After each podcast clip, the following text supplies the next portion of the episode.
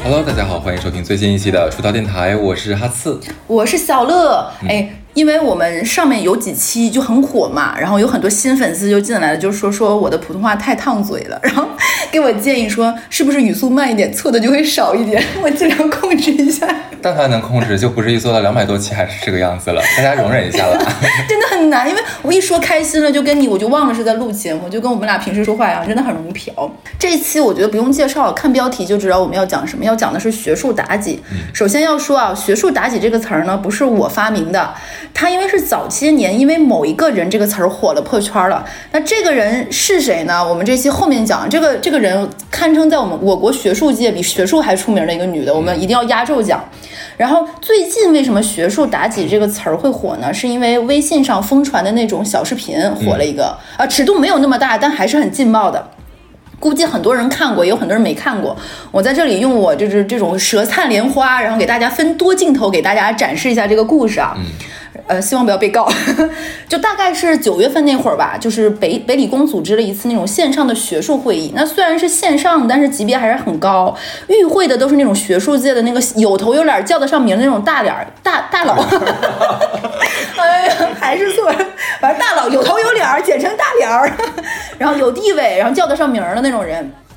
这个时候呢，我们要记住一个名字，这个名字是我们这一期的男主角，他叫方代宁。这个名字是，他是那个代，就是上面是个代，下面是个山，听起来就有点那种金庸武侠剧里面那种男主角的名字啊。他就是这个流传甚广的这个小视频里面的男主，年纪不小的那种男主，是绝对学术界的那种大拿。呃，可能就是在江湖上，人家不会像我一样直呼其名，都会是什么方老呀、方院士啊、方教授啊、泰斗这个级别。然后只见那个前面这个视频啊，我们这个方老慷慨激昂，浑身散发着学术的光芒，嘴里喷涌出来的都是学术的河流。只是这时候说时迟那时快，不晓得怎么回事儿，我们的方方教授被一身克莱因蓝的女士偷袭了，就是一身蓝衣服，唰就冲进了镜头，然后。只见蓝光闪现，射入正在直播对着慷慨激昂的方教授的那个摄像头，上去就吧嗒一口，嗯，然后不是亲一口，是小鸡啄米式的连亲三口，就是绷住方教授的头。只见这个蓝衣服女的的后脑勺叭叭叭这么连亲，我看那个视频了，开始我是以为她是她女儿，就我就是太突然，并且太炙热了，就是。我觉得没有激情是亲不出来这三连击的。然后这个我，而且那一刻特别的妙，就在于那个方教授长得有点像范伟，就是没有此刻无意冒犯范伟，如果有范伟的粉丝很抱歉。然后那个方教授长得像范伟，那个镜头就特别像当年冯小刚拍过一部电影，就是范伟就是跟李小璐主演的，李小璐大概有一个就是假佯装勾引范伟的那样一个镜头，大家可以看，特别特别的像，我忘了那个叫啥了。然后事情发生的太突然，我们把镜头再切回来，只见我们方教授给直接干懵了，他就看了看那个摄像头，然后那个蓝女士呢，就蓝衣女士，当时我们还不知道她是谁嘛，然后镜头感极强，亲完之后发现不对劲儿，又看了一眼摄像头，就正好是她那个懒脸，然后愣了那么一秒，然后快速的就离场了。然后我们的泰斗估计在这一刻呢，就是比我们正常人的大脑还要空白，就是估计脑子里面那个褶皱都已经给亲平滑了，就是。只见他这个时候看了看摄像头，然后挠了挠头。这个我一定要给大家找出来看一下，太搞笑，就是挠了挠头。然后呢，这个时候我们再把镜头切回来，因为它是视频连线嘛，那个时候已经没有什么讲话的那种要投影的 PPT，连线的大框呢是那个在下面坐的正襟危坐在那种是礼堂呀还是教室里面的人，每个人都戴着口罩。我觉得戴着口罩是好的，为什么呢？看不到大家的那个窃窃私语，然后大家也不用费劲巴拉的表情管理，我都能想象到现场那些人大家坐在一团一团，本来。本来是昏昏欲睡的，对不对？大家都已经听不下去这种学术会议，没有什么就就非常冗长。然后这时候被这蓝衣女子一顿猛亲，整个人都整不困了，会议也变得不无聊了。肯定在会会议室里，我都能看到他们口罩下面那个嘴，就我操我操我操！你看你看你刚才看到没？我看到了。然后真亲上了，亲几下，那是那个谁不谁？但我们都看不到，因为他们戴着口罩都给挡住了。这时候我们再把镜头切回来，对准我们刚刚被偷袭，真的是被偷袭了。我们的方老，不愧是著作等身、经历风雨、上了年纪的人物，就是那么微微搔了搔头的一个小迟疑，我们的方老就淡定的说：“继续会议。”嗯，好在呢，就是这个会议就是。到后面就很快就结束了。在场的人呢，你说方教授都处变不惊了，一起共会的人也都是有头有脸的，肯定懂点人情世故，就总不能现在开始嗑瓜子吃砂糖橘，然后问他，哎，你说说呗，你俩啥关系？你俩咋就亲上了呢？啥时候好上的？我咋不知道呀？大家只能装呀，继续装下去，就然后沉着冷静，别惊慌，懂点人情世故，装成大大人模样，继续开会。但是那个事情呢就火了，不然我们也看不到这个视频，然后这个视频就流传的很广。然后我刚刚呢就给大家用分镜头讲解完了这个故事，然后大家呢可以去看我们的公众号，没看过的人呢，我尽量在我们不被告的情况下，把这几个对，公众号是 Truth House Studio。对，关注我们的公众号呀，大家可以在群里聊。如果我们的粉丝群里，因为我们现在已经建到七群了嘛，如果我们的粉丝群里有北理工的朋友呢，给大家道个歉了，没别的意思。这个时候我们把这个故事讲完了呢，我们再说说这个方教授。毕竟啊，你们的乐女是我是一个知网的爱好者，我们这个方教授呢，也是在知网上面就是颇为崭露头角的一个人物，绝对是在学术界就是非常有地位的。刚刚我不是说他这名字像金庸里面的人物嘛，我觉得把他放到金庸里，我觉得算是那个吴越这种门掌门的这个地位了。他呢是一九五八年的，然后乍一看你说这是六十四岁，我当时查他履历的时候，我想到一九五八年六十四岁还这么能玩儿，然后我就想知道他是什么星座的，你猜你猜你猜你猜，什么星座的？这么能玩儿，六十四岁老到不老到不老，你猜一定能猜得到。一定白羊座。我的我感觉。永永动机啊！就是我当时一看到吧，四月开头的时候是嚯，白羊座呀，恍然大悟，那确实是著作等身，实力在这搁着，那没办法，不遑多让，对。然后我们这个方教授呢，就是百度百科和知网上都有姓名，大家可以查一下啊，是材料力学领域的大专家、大专家，中科院的院士，美国国家工程院外籍院士，北理工教授。你网上一搜，他有五百多篇学术论文，中外顶级期刊都有发表，被 SCI 引用了一万六千多次，很厉害，而且还是材料学类的嘛。国家级专利四十余项，就属于那种国内国外都开花，奖项拿到手软，就学术指标都非常硬的那种。就刚刚看我，我跟大家说他的履历啊、头衔呀、奖项呀，包括院士各方面，其实这种硬件大家看着绝对是泰斗。那我们说完了我们的男主，然后我们再说说这朵蓝色妖姬吧，这朵带刺的玫瑰。蓝色妖姬就蓝色妖姬，不要蓝色妖姬吧，好吗？不好意思，我又不没有呃就说鸡不说八，文明你我他了，我会注意的。这位女生呢，她姓李，我们就不说全名了，因为这个事情我们后面再展开啊。有这期节目只要一说的话，大家一定会去百度的。是的，连小名都会拔出来。对，这个李小姐呢，三十出头，跟我差不多的一个年纪吧。对，然后也呃，在我还在知网上学习沙舞啊、花场呀、拆白党的时候，大家可以听往期。然后人家已经是博士后了，在 SCI 上也发表了十一篇论文，专利六项的这种也是有人物的了。然后我这里不是说女性到了三十岁不能当博士后，我绝对没有这个意思，就是说她获得这一切呢，我们要后面往下讲了。她有一个非常厉害的导师，她的这个导师呢是刚刚我们提到的那个方院士的学生怎么给大家理一下这个关系呢？就你可以理解为李女士是方院士的徒孙。嗯，就是就这么个关系，呃你可以理解为就是哈次教了帕特里克，帕特里克教了我，哈次要潜规则我，哎，奇怪，呃，放到就再放到金庸里呢，你就可以理解为是王重阳搞了小龙女，就这样一个关系，大家明白了吧？然后呢，方教授、方院士和李院呃方院士和李女士算是师门不信，掌门亲了徒孙，徒孙亲了掌门，属于禁禁忌的爱恋了，就是这放在那个年代是不行的，就整个江湖上都没有名声了，很炙热。放到现代好像也 也很奇怪了啦，对，放在古往今来都不合适呢。但是被我们津津乐道的，尤其是网友，网友就很有才，你知道吧？他扒出来了，就是大家都和我一样爱看知网，爱看学术论文，就发现我们的吕女士呢，就是在在诸多的这种文章中，曾经有一篇论文的结尾，感谢了自己的爱人。原文引用啊，我给大家这里啊，原文引用，感谢缘分，我和我的爱人从小就认识。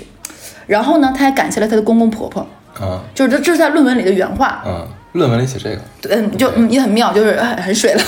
然后我们的吕女士呢，这厢也是名花有主，感谢爱人。我们再说回来，我们的方院士不遑多让，也是有妇之夫啊，这大家都能理解了。这俩人都不是什么好鸟。这里我们不得不说，就白羊座的身体实至名归，就是六十四岁身强体壮。目前呢，这个事儿热度也就过去了，好像北理工也给了一定的处分。那现在其实已经就是九月份的事情嘛，现在已经十一、十一、十二月份了。那吕女士最后究竟何去何从何从，我们也不太清楚，因为就我们前面也说了学术妲己嘛，李女士算不算学术妲己？我觉得大家可以在评论区，包括我们的粉丝群里聊一聊，因为我们是没有办法考证她的成绩和方院士到底有多么紧密的联系，对吧？我们不可能随便的这种乱咬人，但是我们也不能不说哦，你们就一定没有爱情，对吧？但是爱情就一定是嗯，不太，但有可能不多。对 对，就我们就不说这些啊，就我们都无从考证，就不大家可以呃粉丝群里嘛，对，也可以在评论区啊。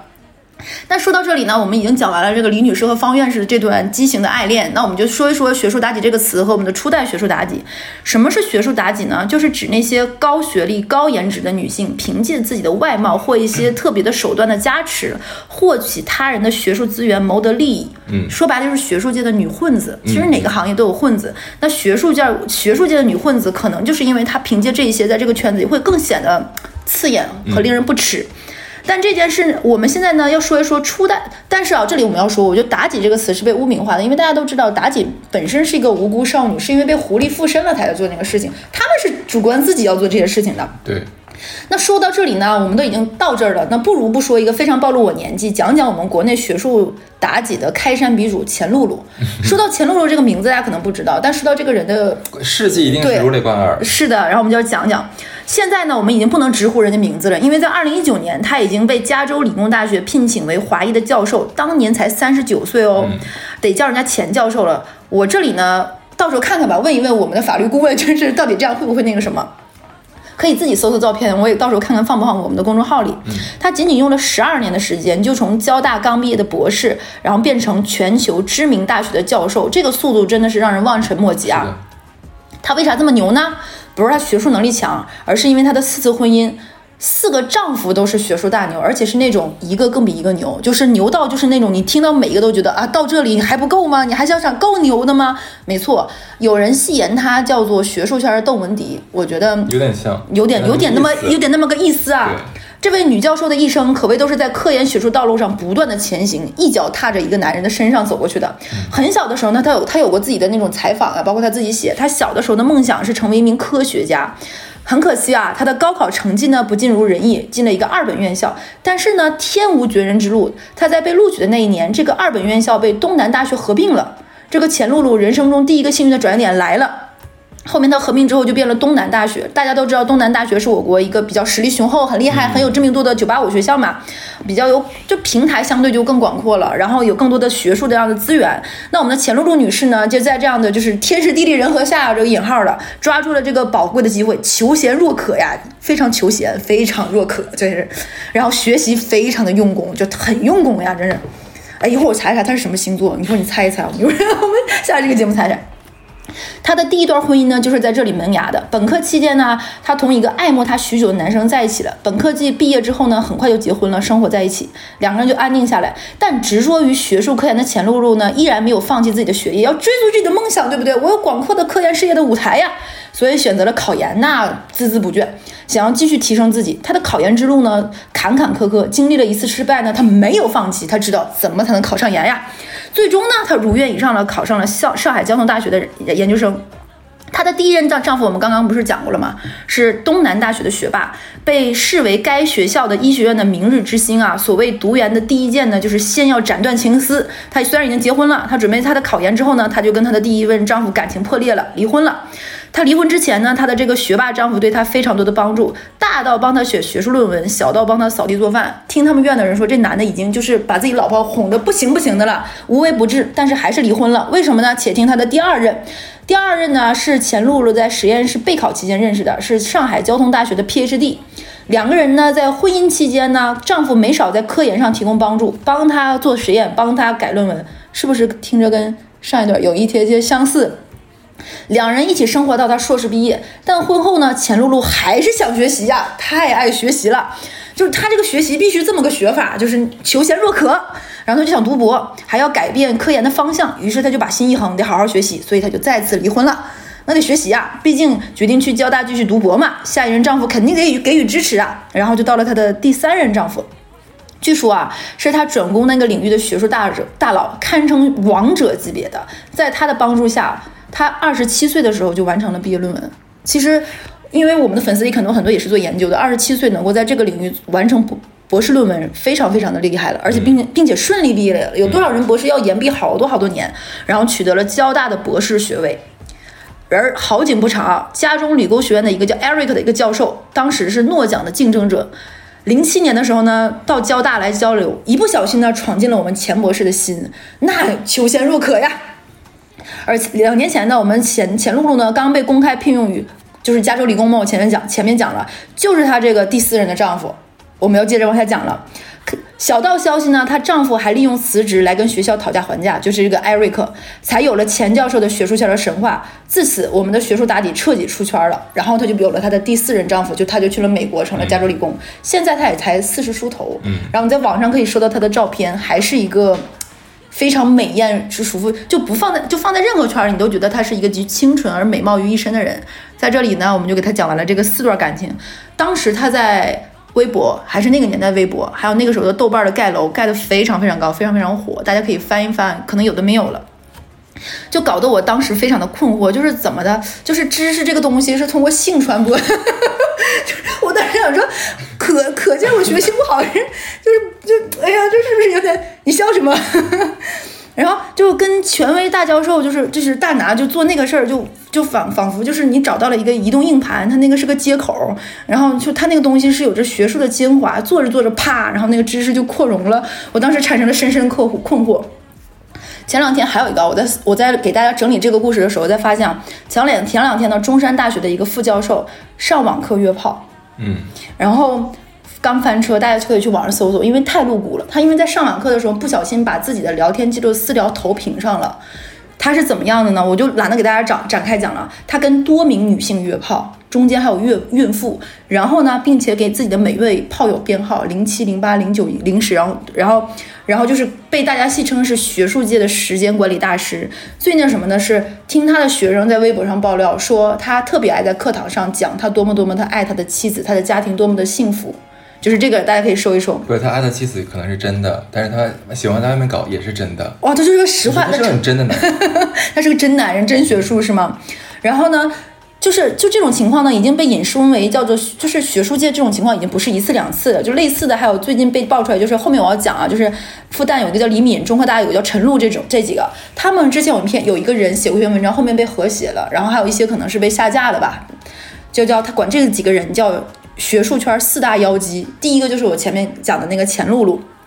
毕竟他最厉害，对不对？现在已经是人家是已经是教授了嘛，肯定是排行老大。第二呢是科大的叫港科大的叫黄秋元，他是中国科技大学的自考的本科生，其实这个起点已经很高了嘛。后来又成功申请到了美国佛罗里达大学的博士后，随后直接进入美国的微软研究院总部工作。大家乍一看是不是这是一个非常励志励志的一个故事？就又又年轻又貌美，起点又高。不过这个事儿呢，后面大家扒了扒，包括他的同学，包括网上说这事儿其实原本没有那么简单。这个黄女士的导师呢是学术圈一个大佬，大佬叫吴大鹏。这个吴大鹏呢早已脱离了学术，而且有一个特别大的毛病，就是好色。学术并不出色的黄秋元能够获得这么多，就是因为他剑走偏锋嘛，跟了这个大佬，所以大家已经把那个事情往黑早扒的也很详细，但是没有我们的钱女士这么厉害啊，钱教授。第三个呢，就是中科大的叫陈陈露，她的第一任丈夫呢是清华大学毕业的神经科学院专家，为她的为她一同去了伯克利，然后并在学术上为她付出了非常非常多。结果呢，她在读书期间在国外出轨了一个已婚的德国生物学家，然后怀孕成功上位，转入了斯坦福，现在在任教，也也很厉害，是不是？这四朵金花。第四个呢，就是我刚刚说的那个复旦的李敏。你看看，听起来的人家都，我觉得这几个学校的人听得都牙痒痒。你说我为啥要跟他一个学校？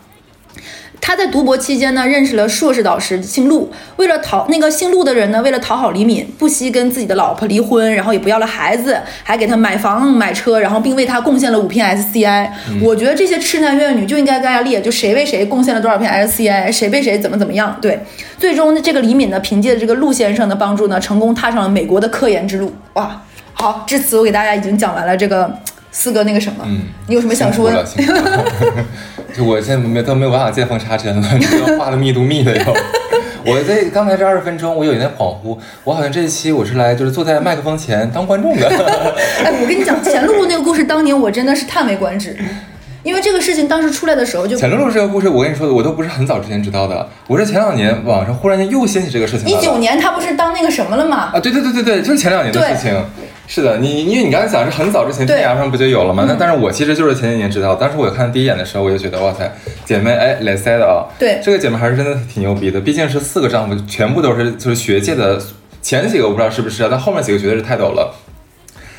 而且我觉得他们在业内应该都互相认识，互相认识的情况下，还能就是再娶这个这个女士，我觉得这个女的身上有点东西。非常有东西，我特别希望她能够来给我们投稿，嗯，就是给我投稿，就是我觉得我们粉丝肯定想听这个故事，就是就是很好奇她是怎么做到，我觉得她能如果通过这个事情写论文，好好的集结成册，可能会火。我跟你讲，我最开始这始算什么什么学科？算什么学科，邪学是吗？然后他们那个，他们可能他们那个就是获得最后不是要拨穗儿嘛？他们不是拨穗，是送鞋。嗯，对，这个写的就是这个 slogan 查我学历，可能叫。因为我我这个地方真的暴露年纪了，我是非常非常早之前就知道他，当年还有个东西叫天涯，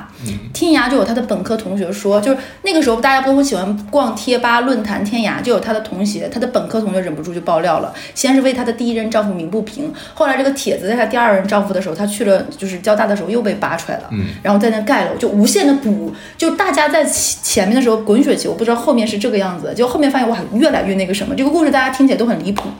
我之前在听这样故事故事的时候，跟我一个 也是朋友聊天嘛，他就给我这么分析啊，他就说为什么说这些呃所谓的学术大牛，他们可能会真的就被这种所谓的学术妲己所吸引，而且不哎我想计较听听你这个角而且不计较他可能之前已已婚，甚至是跟自己的同事结过婚对这样子，有这么几种可能性啊，就是很多其实所谓的学术大呃学术大拿。他可能出身都是比较贫寒的，嗯对吧？那可能以前就就是我们传说中的那个凤凰男，他在他成长过程中其实都是被异性所打压，甚至说被异性所嫌弃的，一直在异性的眼里是一个小透明的状态。但是任何一个人都有被渴望关注的这样一个需求，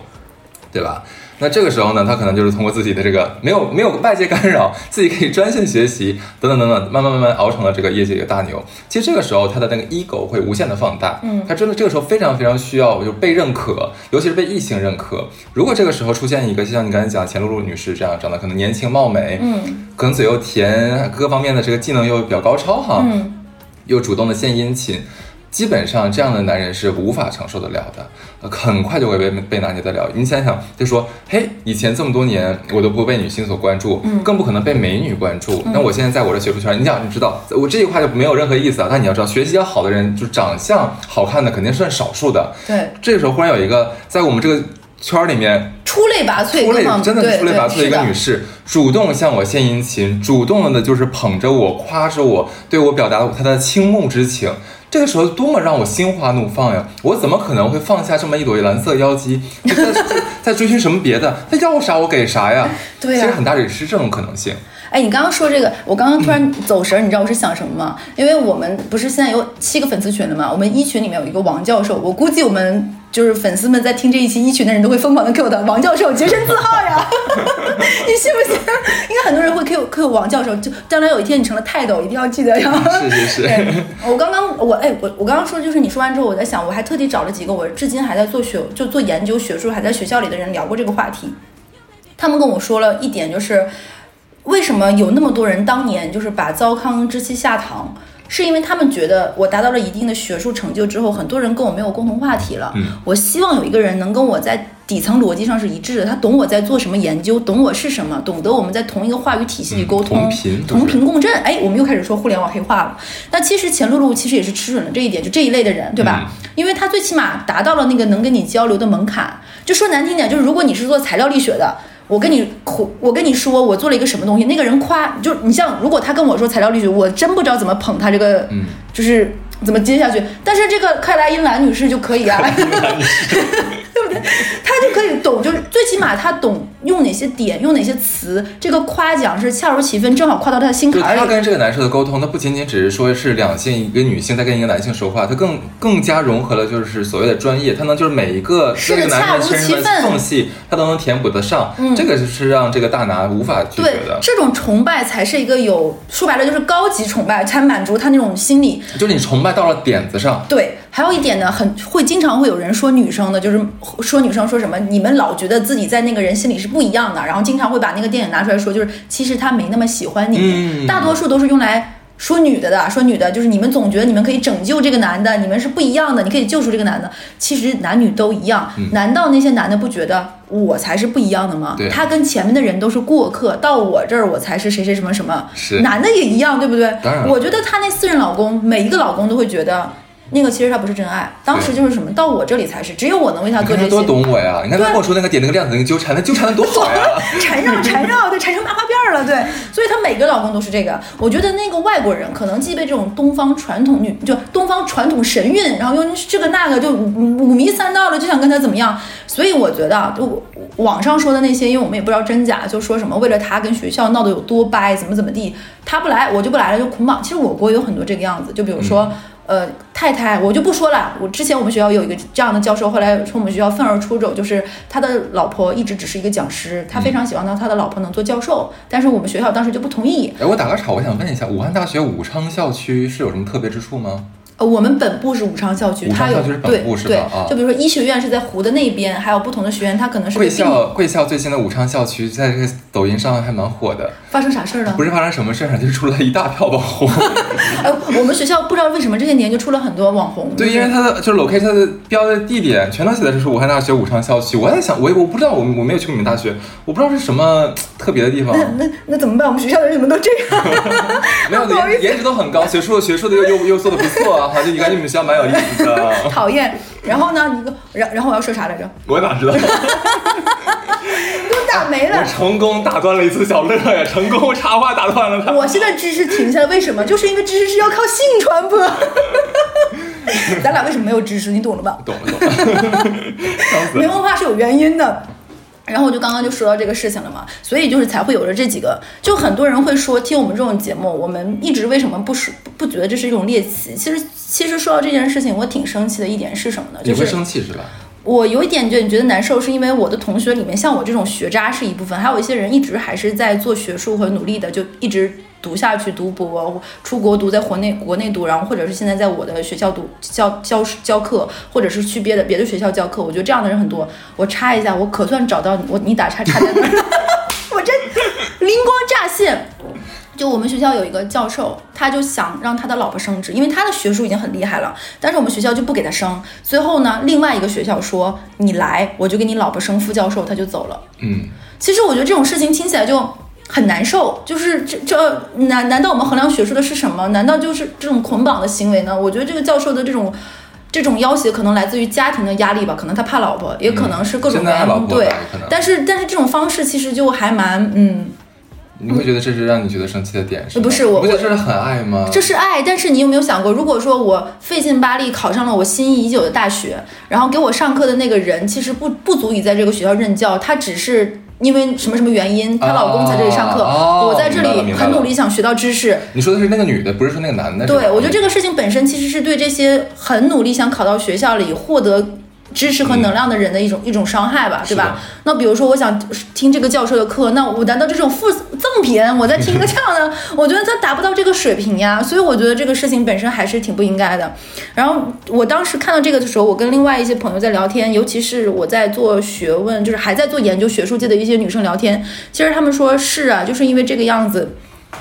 所以现在有很多大佬都不愿意招女学生。嗯，我就是也听说过这个点。我就就是就是就是我们并不是说女权，我们就在这一点，因为这个是为什么你去看翻学术期刊、翻学术论文、翻这些东西，男的比例就是比女生多。嗯，我难道有没有一种可能，就是因为留给这种女性的空间越来越窄了？留给这些女性的空间越来越窄的原因，就是因为有一些这样的人，他们把这个正常公允的上升通道，本来是应该最纯粹的象牙塔，他就他就弄掉了。然后那些大佬们，那你说你能怪那些大佬吗？人人自危。对啊这，个事情在那个直播的时候，在直播开会的时候，忽然间女的夸上来亲两口，那可能这个人直接是身败名裂了，对吧？是的呀，那个大佬难道不想一想吗？一方面就是说，万一我经不住诱惑，对不对？我我还不如阻断了，就身边没有。一方面，难道他们的家里人不会说，你不许招女女的啊，你招女的的别怎么怎么样是的？所以女生女学女的做学术本身上升通道就很窄，然后很多女生在这个过程中，你还会来自家庭、社会、舆论上的压力，跟她说你得结婚生小孩，你得怎么怎么样，然后各方面她就没有办法做学问了，嗯。因为他们的这种不走秩序，然后才会让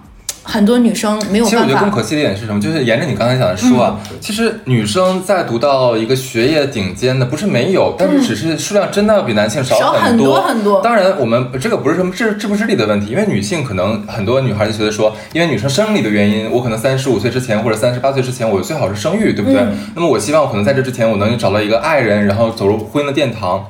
可能去呃赚钱或怎么样，抚育我的下一代。这个时候可能有，即使是我有想法说继续进一步深造，但是迫于种种的现实的情况考虑，我的自身条自身的身体情况考虑，我可能提前就退出了这个学业圈。所以最后剩在这个继续往这个塔尖上走的这些真正就想很少了想在学术上面有所建树的女孩子，其实对她们来说，这个门已经非常非常窄了。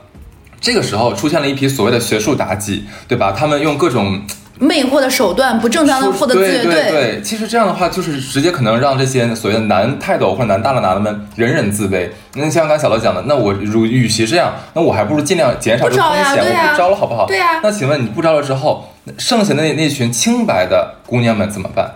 而且我觉得这点最那什么的一点就是，就像刚刚哈斯说的那点，我为什么特别有共情能力的原因，就是你有没有想过，如果一个女生在四十岁走到了这一步，她人生前面为了这条学术的路放弃付出了牺牲，不是不只是付出，她牺牲了很多。就是女生她是自然的。你你的天生的你的自然规律，你在某一个年纪是你瓜熟蒂落去结果子最好的年纪。那我想在这个年纪，我觉得学问和这方面，我愿意选择学习之路，但这条呃或者是研究之路，但人生是没有回头路了。你过了那个年纪，可能错过了日家的这样一个阶段，你你肯定是有遗憾的。你一步一步一个脚印走到那一天的时候，你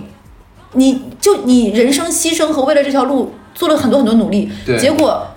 因为这些人，你的路越来越窄，最后走投无路，然后甚至于只有那么一个职称的机会，因为你是个正直的人，因为那个人是那样的人，所以给了那个人。对，然后，因为他跟那个领导有那那那个教授或者是那个院长有关系，所以这篇论文带他没带你，这个研究带他没带你。是的，然后你到了这个年纪，可能你评职称凭什么还评不到，没有人体恤你。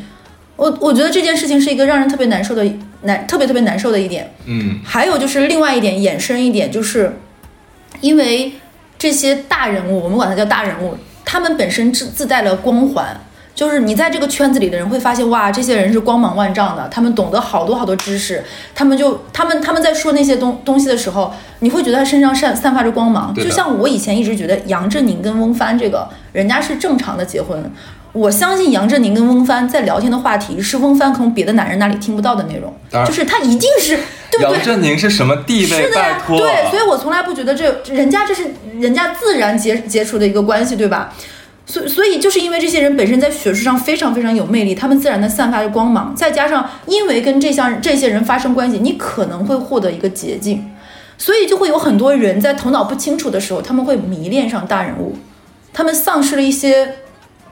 就是甄别的能力，就算是再迷恋，其实你也要用正当的手段。你可以说我在科研呃水水准上面，我做了更高的造诣，然后我去请教，就拿着这个门槛，对吧？您看我已经做出这个成就了，但是我想进进一步的去提升，那我我特别想得到您的这个指点，嗯，这个是完全可以的。但是如果说是以上刚才小乐讲的那些所谓学术妲己，我不知道他是不是真的无不学无术，或者说他可能没有达到那么高的水准，只是借了一步天梯，对吧？然后直接拿了 SCI 的论文啊。直接去哪哪哪当了教授等等等，这其实真的是让人觉得非常的，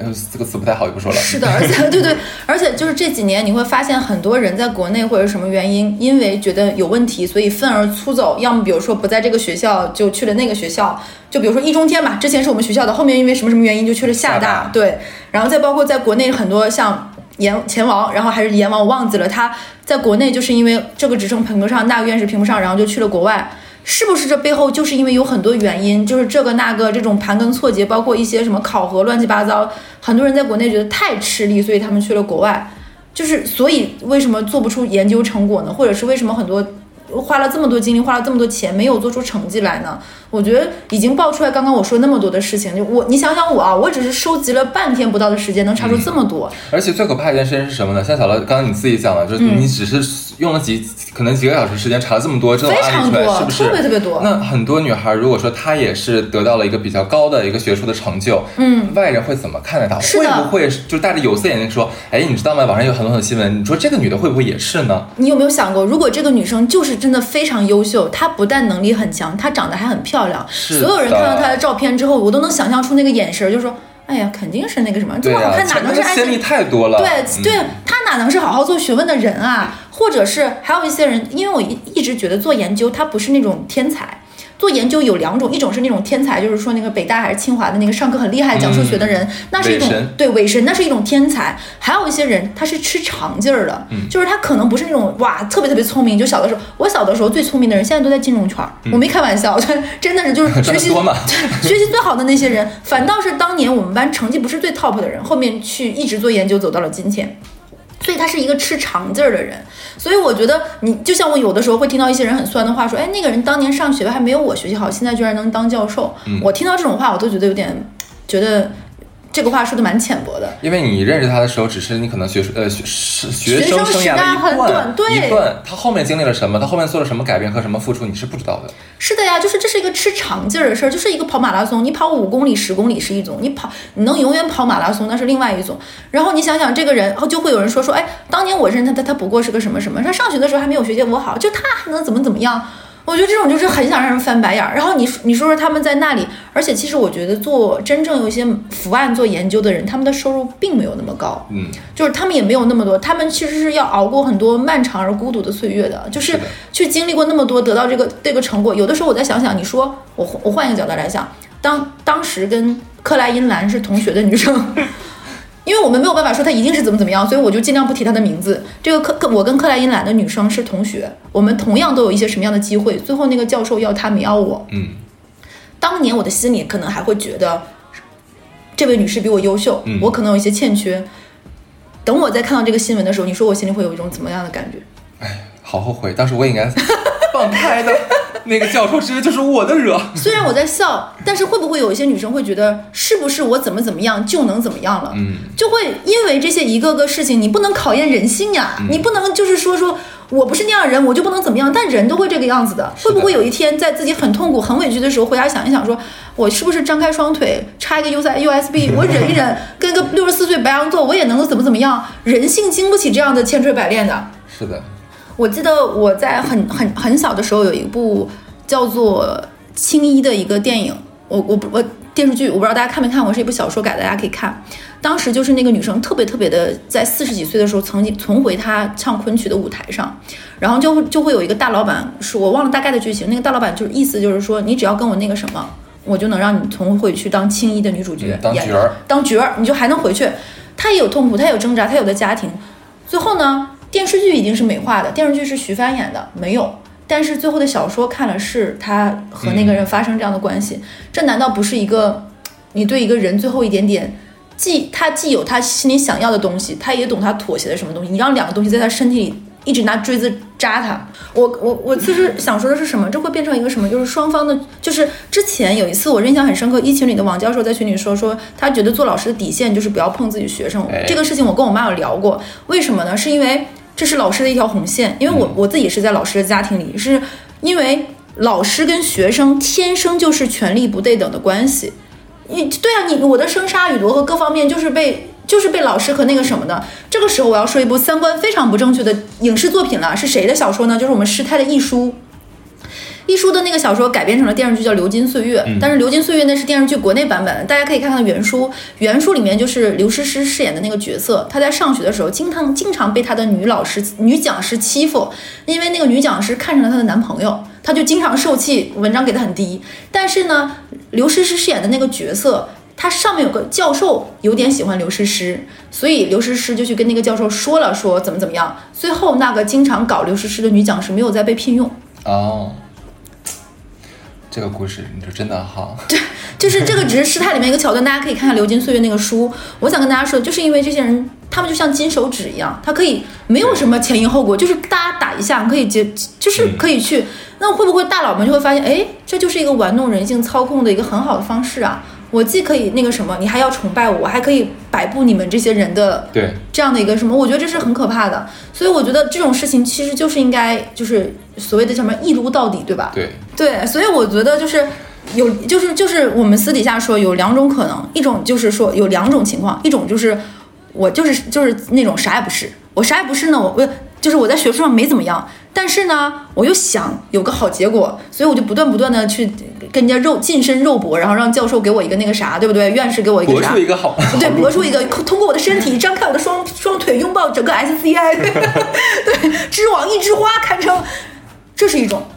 这种人就是非常非常的比他在年，嗯，我们再说一下，就是有一些人，就是我们刚刚讲的，我很努力很努力，我也做出了成绩，就是韩韩剧里就演过那种嘛，我本身是有本事，我有真才实学，但是我上面的那个大人物就跟我说，你不陪我睡觉，你不跟我搞，我我就有不给你这个机会，你说说这咋整？对，就这个时候，我们都不能怪这个女生，嗯，就是虽然这件事情是嗯不对的，但是她有什么办法呢？嗯她的路已经放在这里了，就是社会就是这个样子，就是但这种女生不叫学术妲己，她不叫学术妲己，主动的叫学术妲己。这种女生是嗯，这个结果是不对，但是这个过程其实是他他也很痛苦的，嗯我觉得这我个人觉得啊这种主动和被动在这种权力不对等又这么高度集中、路又很窄的时地方是非常非常非常多见的。所以我们经常开玩笑说什么说什么，不是开玩笑，大家都认真说说娱乐圈多么多么乱。然后说，啊，娱乐圈现在没有你们金融圈乱，然后金融圈说没有你们地产圈脏，你们，然后地产圈说不不不，我们都走下坡路了，我们没有什么什么，是不是吧？说没有币圈那什么，币圈说我们已经没落了，现在都是什么，哎，哪个圈是好东西啊？就都没有好东西。你现在看一看，就包括大家以为就我前面说的最纯洁、最那什么的学术圈，我都说了嘛，几个小时时间翻出来，全网都是这样的东西。学术圈脏应该早于娱乐圈吧？对 对对，这 这个时候个线捋一捋的话，能捋到捋到哪个春那个春秋战国，对哦，那个时候也确实是蛮乱的，对，魏晋风骨呀。多吓人！所以我们这一期大概就是讲完了。我我想我们听我们节目的人有很多还是在读书的。嗯我记得好像有一些国外的粉丝，就是说他们有的时候是做实验的时候，们还有国外的粉丝了，对 对，但不是外国人，国内人。啊他说他们在做实验的时候就在听我们电台。我说那可别，就万一整错了。你说在在那边拿滴管啊、烧杯啊什么的做实验会，不会打开他们一个新的晋升之路呢？哎，原来还有这条路可以走。达妹，不要跟我们学。那这一期差不多到这里，好的，拜拜。拜拜。